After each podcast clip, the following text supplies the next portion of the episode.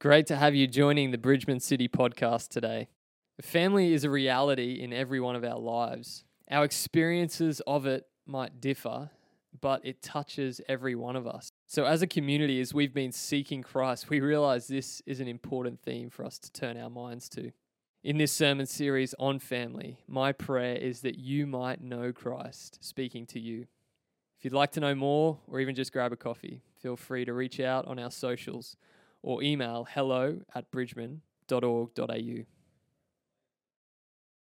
Christ, the living God, is here amongst us and he wants to speak into our hearts. And I wanted to start tonight by reading Luke 138. The angel has just come to Mary and has said, You are going to be the mother, the earthly mother of the Son of God. But, you know, fairly big thing uh, to be told. And Mary asked, How is this to happen? And angel explains that the Holy Spirit will come on you. And Mary says this Mary said, Behold, the bondslave, the servant of the Lord, may it be done to me according to your word.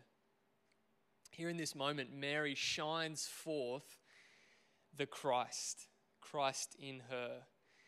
In this moment, this massive thing is spoken over her. You are going to be the earthly mother of the Son of God. And she accepts this word that God speaks over her in humility and in, um, um, in humility and in meekness. And she says, May it be done to me according to your word. This is the Spirit of Christ that Mary displays in this moment. Look at Luke 22 42. Jesus in the Garden of Gethsemane, Father, if you are willing, Take this cup from me, yet not my will, but yours be done. Lord, whatever your design, whatever your purposes are, whatever your providential will is over my life, whatever the circumstances are that you have for me, that you are going to speak over to me, I receive them, I agree with them, I assent to them. I say, Amen, I adhere. May it be done to me as you have said. So we are. We'll continue this family series. And if you weren't here two weeks ago, a few of you weren't. Uh, we just began, as Dan said, by recognizing that God has mercifully put us in families.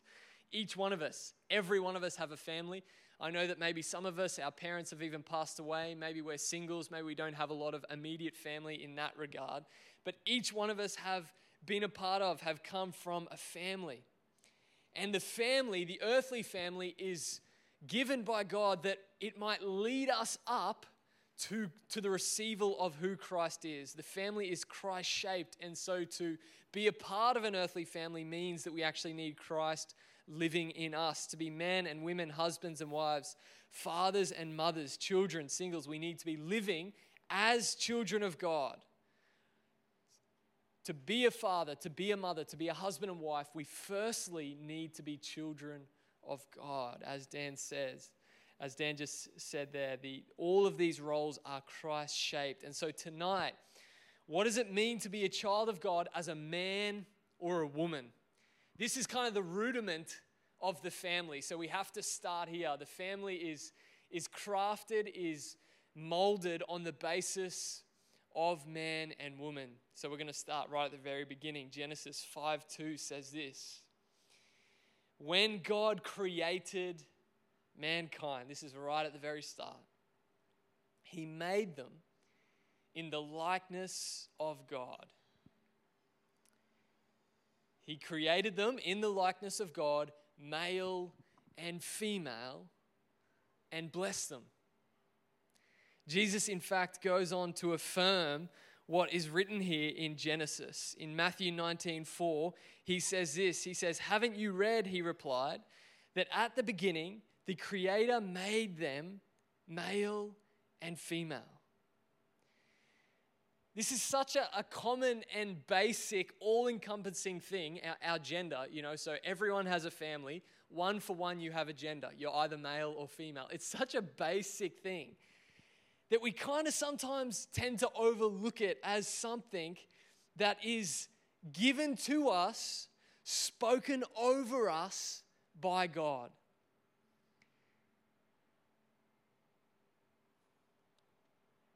But its commonality or non uniqueness doesn't make it less precious.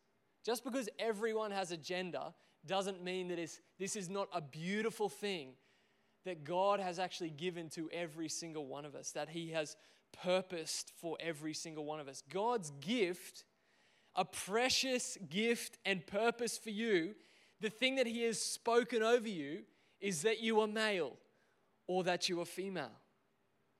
This is not a random or an accidental thing. It hasn't just happened. This was literally God's word over your life as an individual that you would be male or female. Gender is an eternal fact, it's something established by God in creation over us. It's an eternal fact about our earthly human natures. And male and female are uh, interlocking, complementary opposites, just as so much in our world reflects um, opposites, light and dark. Um, there's, there's a whole numerous of them. Male and female are complementary opposites that, that come together. This is how God has created them. So that's the first thing we need to know is that our gender is not some random thing that just so happened. This is actually God's specific word over every one of our lives. And just because everyone has it doesn't mean that it's any less precious, any less purposeful uh, for us and over us. But because gender is of our earthly nature, it belongs to the things of the earth, this means that it's an incidental word of God over us rather than an essential fact. It's transitory the things of the earth are actually passing away. Uh, it's not wrong or right to be male or female. Neither are the blessed, neither uh, ma- being male or female is the blessed state of God. The blessing that God is giving us as sons of God actually transcends our, our gender. It transcends our earthly nature. Galatians 3 28 says this There is now neither male nor female, for you are all one in Christ Jesus. So at the beginning of the Bible, God speaks and he says, They will be male and female. This is God's precious word over us, over our earthly natures. And then we get to the back end, and Paul's saying, There is now neither male nor female, for you are all one in Christ Jesus our identity as sons of God, the receival of Christ in us, will transcend our gender. And I want to see if I can explain uh, this a little bit more here tonight. So, if we, uh, I'm sorry if you're listening on the podcast. This is week two of two for me for sermon illustrations, visuals. I'm, I think I'm doing pretty well here. I'm on a roll. Uh, so, Dan, no pressure for next week. But we're just going to get the lights fully down here. And uh, if you're on the uh, if you're on the podcast, it's going to make no sense. But anyway, that's just a bit of incentive to get uh, to church uh, next week.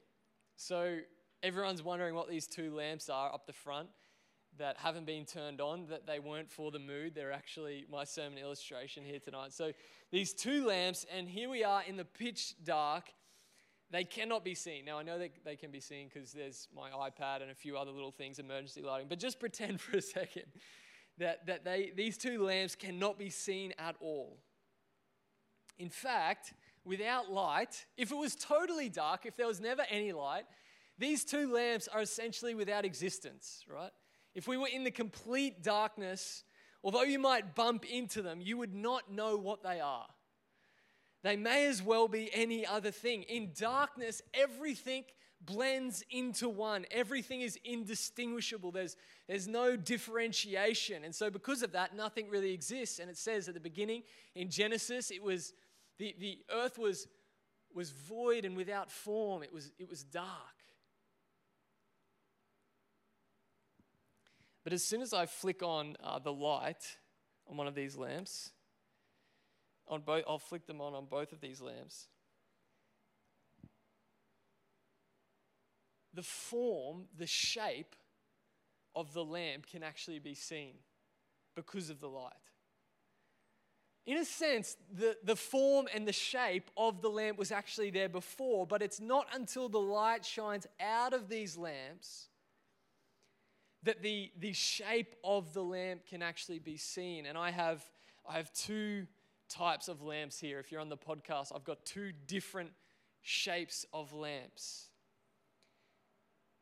Both of them are casting the same light. Just, just pretend. I know they're, they've got two separate light bulbs. Let's just pretend that they're both casting. They're both casting light waves, which I think technically, again, we get into a lot of science in these terms, but I think technically light is what it is wherever it's coming from. And in this sense, they have the same essence, they have the same purpose and the same life. But the peculiarities of the lamp, the shape of the lamp, the form of the lamp mean that they cast, that the beauty of the light that they're both casting in the same way is, is cast in a slightly different way. They're both casting light, but they're, they're doing so in a slightly different pattern or means into the world around them. The thing that is essential to these two lamps is the light. The shape of the lamp, which does impact how the light is cast, is incidental to the lamp. The important thing is not actually the particular shape, but that the lamp casts light. It's the light that glorifies and magnifies the shape of the lamp. In fact, without the light, we, we couldn't see the lamp. It was in total darkness. It may as well have not existed. The purpose of every human being that's ever been created, that ever has existed, that ever will exist, is to magnify, to contain, and to manifest Christ, who is the light of the world. Every one of our lives, as we sit here tonight, this is our highest purpose. This is, in fact, will one day be seen to be our only purpose all of us are created to form a part of the magnificent, all encompassing revelation of the greatness of Christ. We are, as, as Paul would say, jars of clay containing a treasure. We are to be we, we are to have Christ literally in us. By his Spirit, Christ is literally to be in us, and we are to be vessels that shine Christ. And in doing so, in becoming a revelation of who Christ is, not who we are, who Christ is, we will enjoy Christ forever. It's only as we become a, a manifestation, a revealer of the light, that in fact all of our lives make sense and they take on the meaning that they are always meant to have.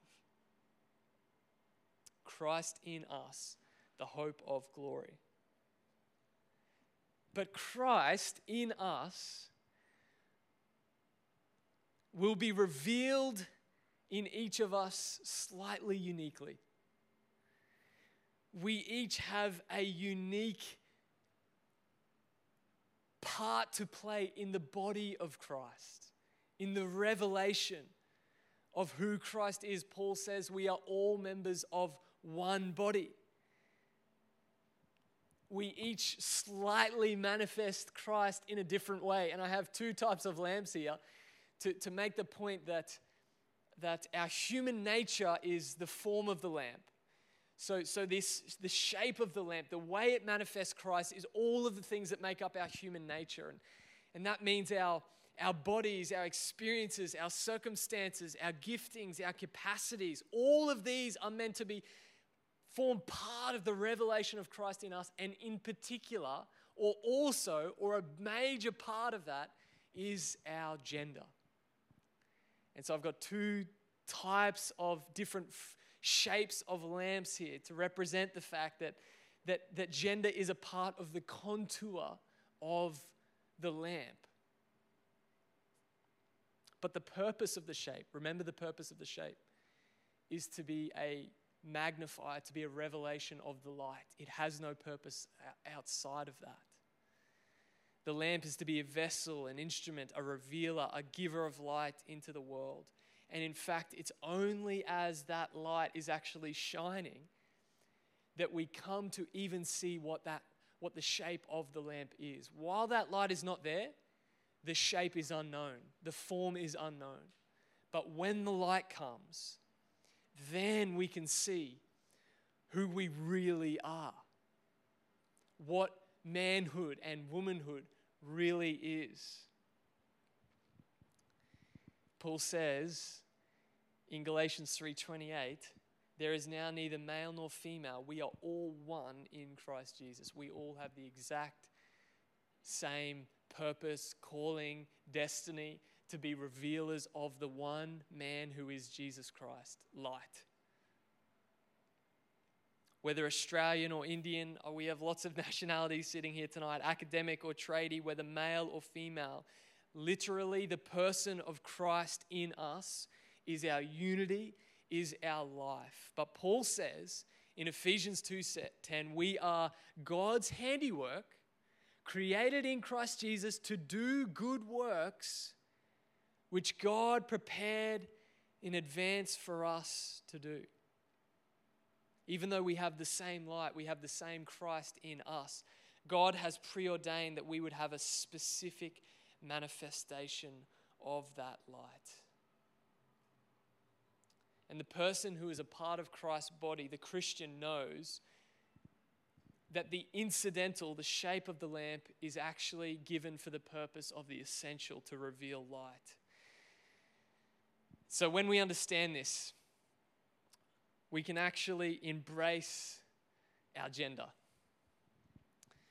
We don't feel burdened by the responsibilities of it. We might need to get the lights back up. I'm sorry, brother When we understand this,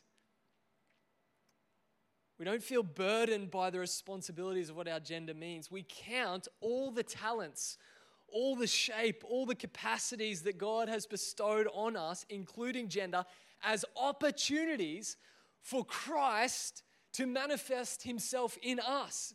These are gifts, these are opportunities to bless others. Your gender is something that God has spoken over you that you might manifest Christ into the world. And when we understand this, we can actually embrace comfortably the limitations of our gender, the differences in our gender, that male and female aren't the same, that they do different things, that there's different purposes that God has for them. We don't feel the need to be the same, the need to be unshackled from our gender. We accept, as Mary did, and rejoice in the unique shape, the unique shape which God has purposed for each one of us. And we do so in the same spirit of Christ that was in Mary. Behold, I am a servant of the Lord. May it be done to me according to your word.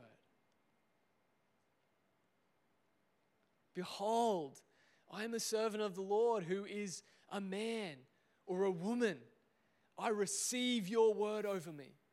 And I receive that as a gift so that I might reveal Christ into the world. Throughout the history of God's people, we see some of the pattern of how Christ is manifested in the different genders.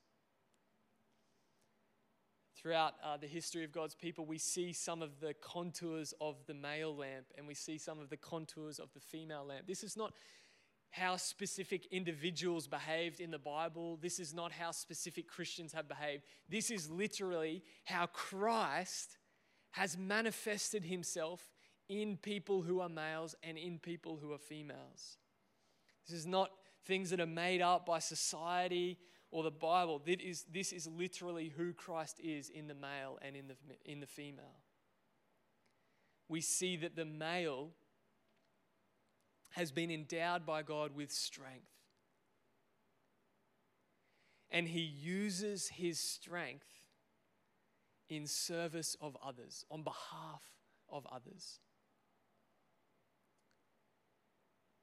He bears responsibility. He takes responsibility even for other individuals, for women and for children.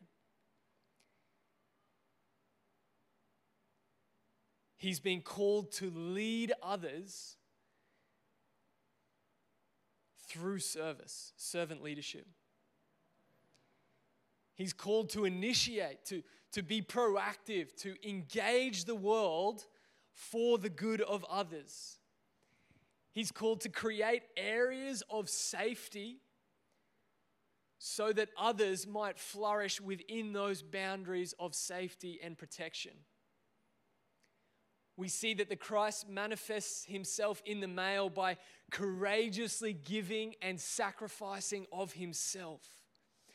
We see that Christ manifests himself in the male by going out and cultivating the world, working and producing in order to, to gain a harvest to provide for others.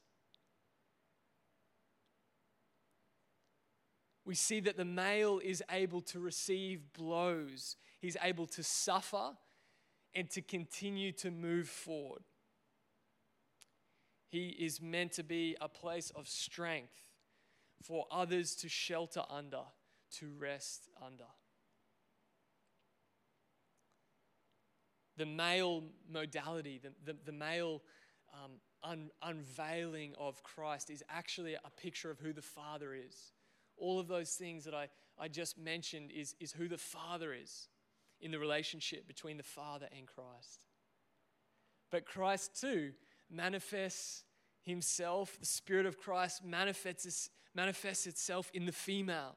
And throughout the history of God's people, we've seen that this has happened as the female submits and follows, receives under the leadership of the male. We see that Christ manifests himself in the female through gentleness and care and, and nurturing. She, she bears with others. She stays within. She, she unleashes her creativity within that boundary of safety by raising children, by nurturing them, for, by caring for them. We see that she is meant to be a beautiful, precious treasure adorned, as Peter says in chapter 3 of 1 Peter, not externally, but with a quiet and a gentle spirit. This is the modality, this female modality is, is, is the picture of the Son. In the relationship between the Father and the Son, the Son says, I receive everything from my Father. I submit to my Father entirely. The picture between male and female is the picture between Christ and the church. Christ, as, as Christ submitted to the Father, so too now the church submits to Christ. This is what it has looked like for the male and the female, the shapes of the male and the female lamp, both with the one purpose, the one calling, the one high calling of Christ dwelling in them. This is the way that Christ has manifested himself in the male and the female throughout the history of God's people. The, the world without the Spirit of Christ, the world who does not understand the things of the Spirit, who cannot conceive or be taught by the Spirit, tends to have two differing responses uh, to these manifestations of Christ in the male and the female. And both of these responses that our world, which doesn't have the Spirit of Christ, have, they mistake the, the incidental for the essential. So they take the shape of the lamp to be what really matters, rather than the fact that the lamp is purposed and created to shine light. And the shape is actually incidental, it's even transitory, it's temporary. The first response that our world tends to have is that um, they say yes. Yes. That's what the genders are. These are generally those who, who like and appreciate the gender that they are, and, and they're remaining in the self. It has no reference to Christ. It's all about the fact that I am a male or I'm a, I'm a female, so I can only do these things. I only want to do these things. And this response is a, a falling into gender stereotypes that really are caring about the shape of the lamp with no reference for the, our shapes only being purpose to manifest Christ in us. We might hear things like, I'm a man, let me be a man. I, don't have anything to do with this. I don't have anything to do with this. I don't have anything to do with the children. Or you might hear a woman say, I'm a woman, let me be a woman. I never I don't have to I don't have to do that. This is this is my shape. Can you see my shape?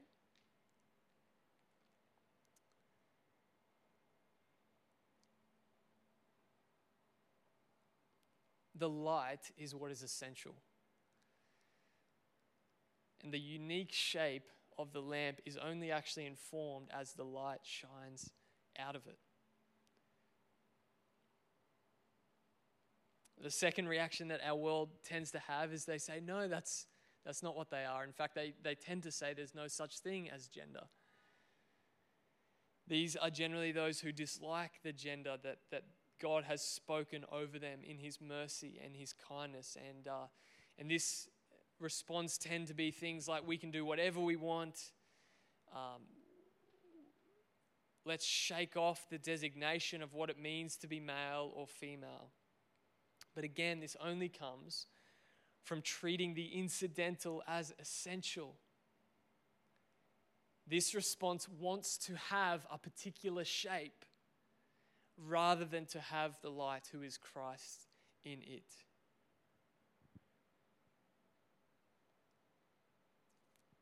The Christian, the one who is filled with Christ, really cares not about having any particular shape, whether positively or negatively, except for the capacity that it gives them to manifest Christ and thereby enjoy Him forever.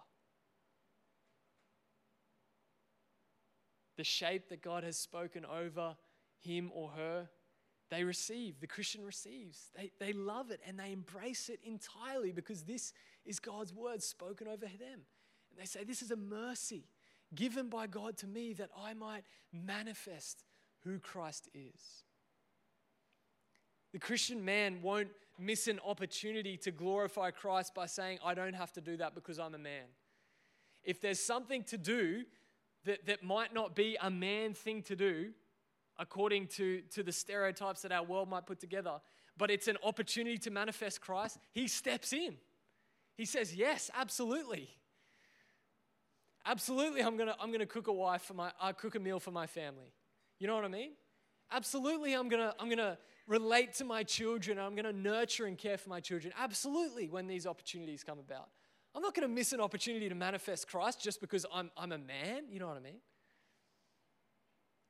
The Christian woman won't neglect her opportunity to glorify Christ by saying, even though I'm a woman, I don't want to do those things. I want to do this over here.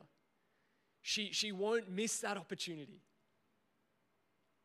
She won't neglect the opportunities that God is calling her into by speaking over her that she would be a woman.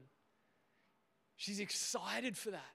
She relishes the opportunity and, and the calling that God has placed on her as a woman, that Christ might shine from her life. This is the key. Both the Christian man and the Christian woman are submitted to the Christ in them. And this is what directs their life. The Spirit blows like the wind. There's no pattern, there's no order, but there's movement and there's direction and, and Christ in us will define the shape that our life takes. This is the thing. I can't come to you tonight and say, this is what a male and a female is. In fact, it's Christ in us that will define that, each of us uniquely. Some women will, might be called to, to remain single their entire life. I'm going to bet that they're going to end up in the workplace. That's a great thing. As Christ leads them to that, they should follow Christ but it's about us. It's about us receiving Him and letting Him lead, letting Him carve the path. Maybe the, the other analogy that I thought of is think of a rock that, that's by the ocean and it's the waves pounding on that rock year after year after year that give it a shape. We don't define who we are. It's Christ in us who will actually give shape to our lives. And so, uh, as, as we come to this word tonight, the, the thing that I think I, I felt led that we should do is check our hearts and understand whether there's any attitudes in them in which we're actually holding to the incidental rather than the essential. Is there any places in our lives where we're trying to avoid the word that God has spoken over us for our shape, for our nature, in preference for something else? Is there any things that God has spoken over us that, that Christ in us would lead us to that we're actually neglecting?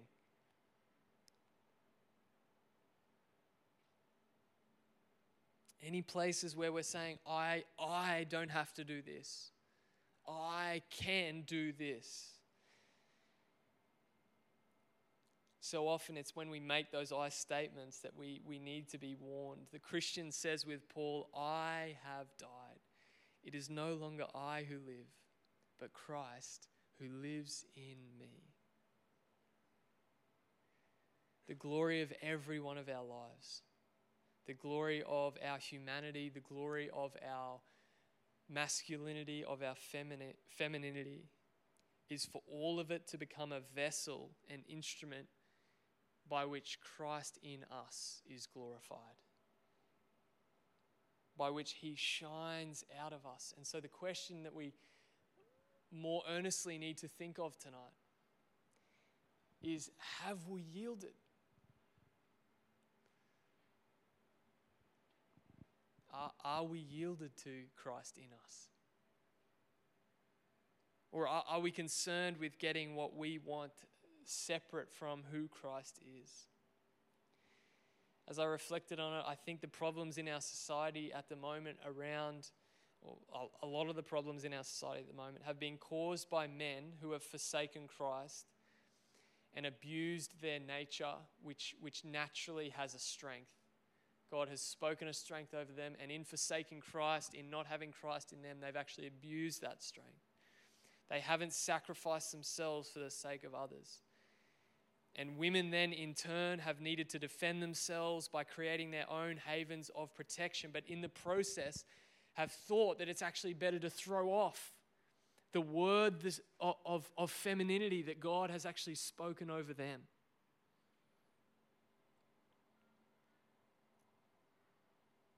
Our city, I think, is really looking for a group of men and women in whom Christ dwells, in whom the beauty of, of Christ is displayed both through manhood and through womanhood. The true loving power of masculinity and the true loving humility of femininity. And the most wonderful thing in all of this is that Christ, the light, wants to come in and dwell in our hearts. This is what He wants to do. We don't need to find the power to step in to the things that God is calling us to do in our own strength. He says, if you try and find that power, in fact, you will, uh, you, you will find yourself in a losing battle.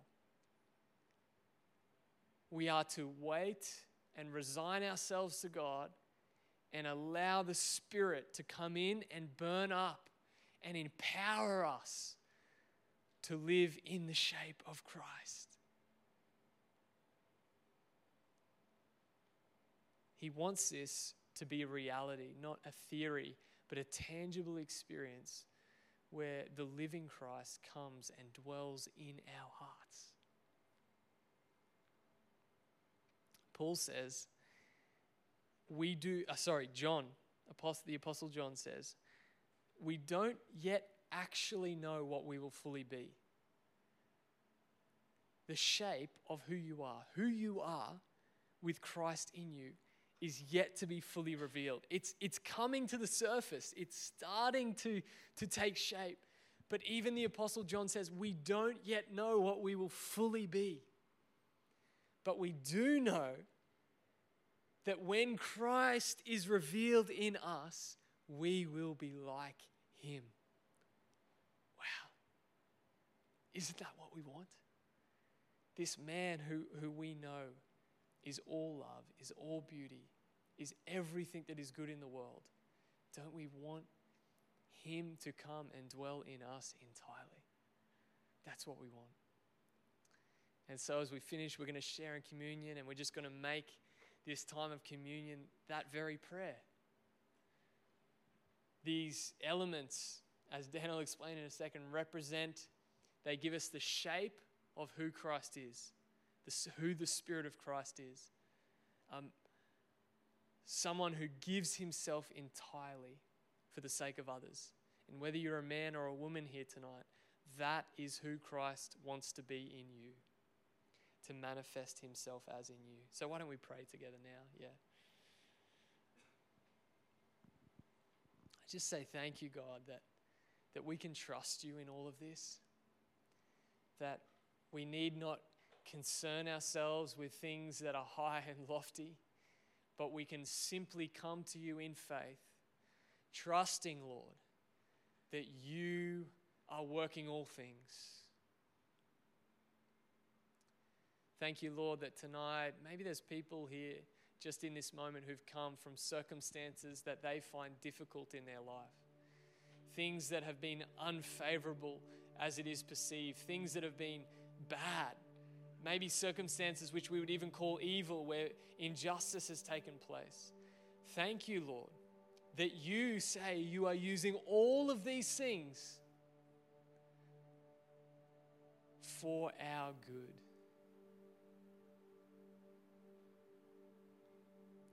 You're using every circumstance, Heavenly Father, to lead us to be sons of God children of God.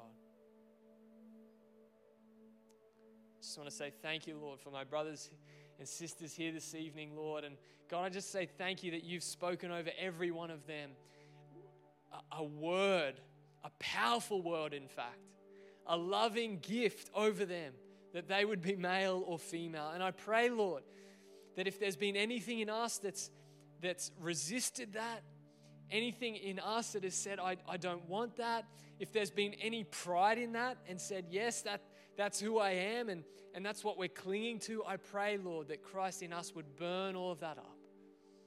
And that we would know, Father, that every single thing that you have spoken over our life, every circumstance, every natural capacity, every position in society, every resource that you've entrusted to us, we would see all of these things as opportunities for us to do good works in Christ Jesus, to manifest the Spirit of Christ, that Christ might be all in all, that you, Christ, would be proclaimed throughout the entire world as being the God who is good, the God of light, the God in whom is no darkness. Thank you, Heavenly Father, that this is truth.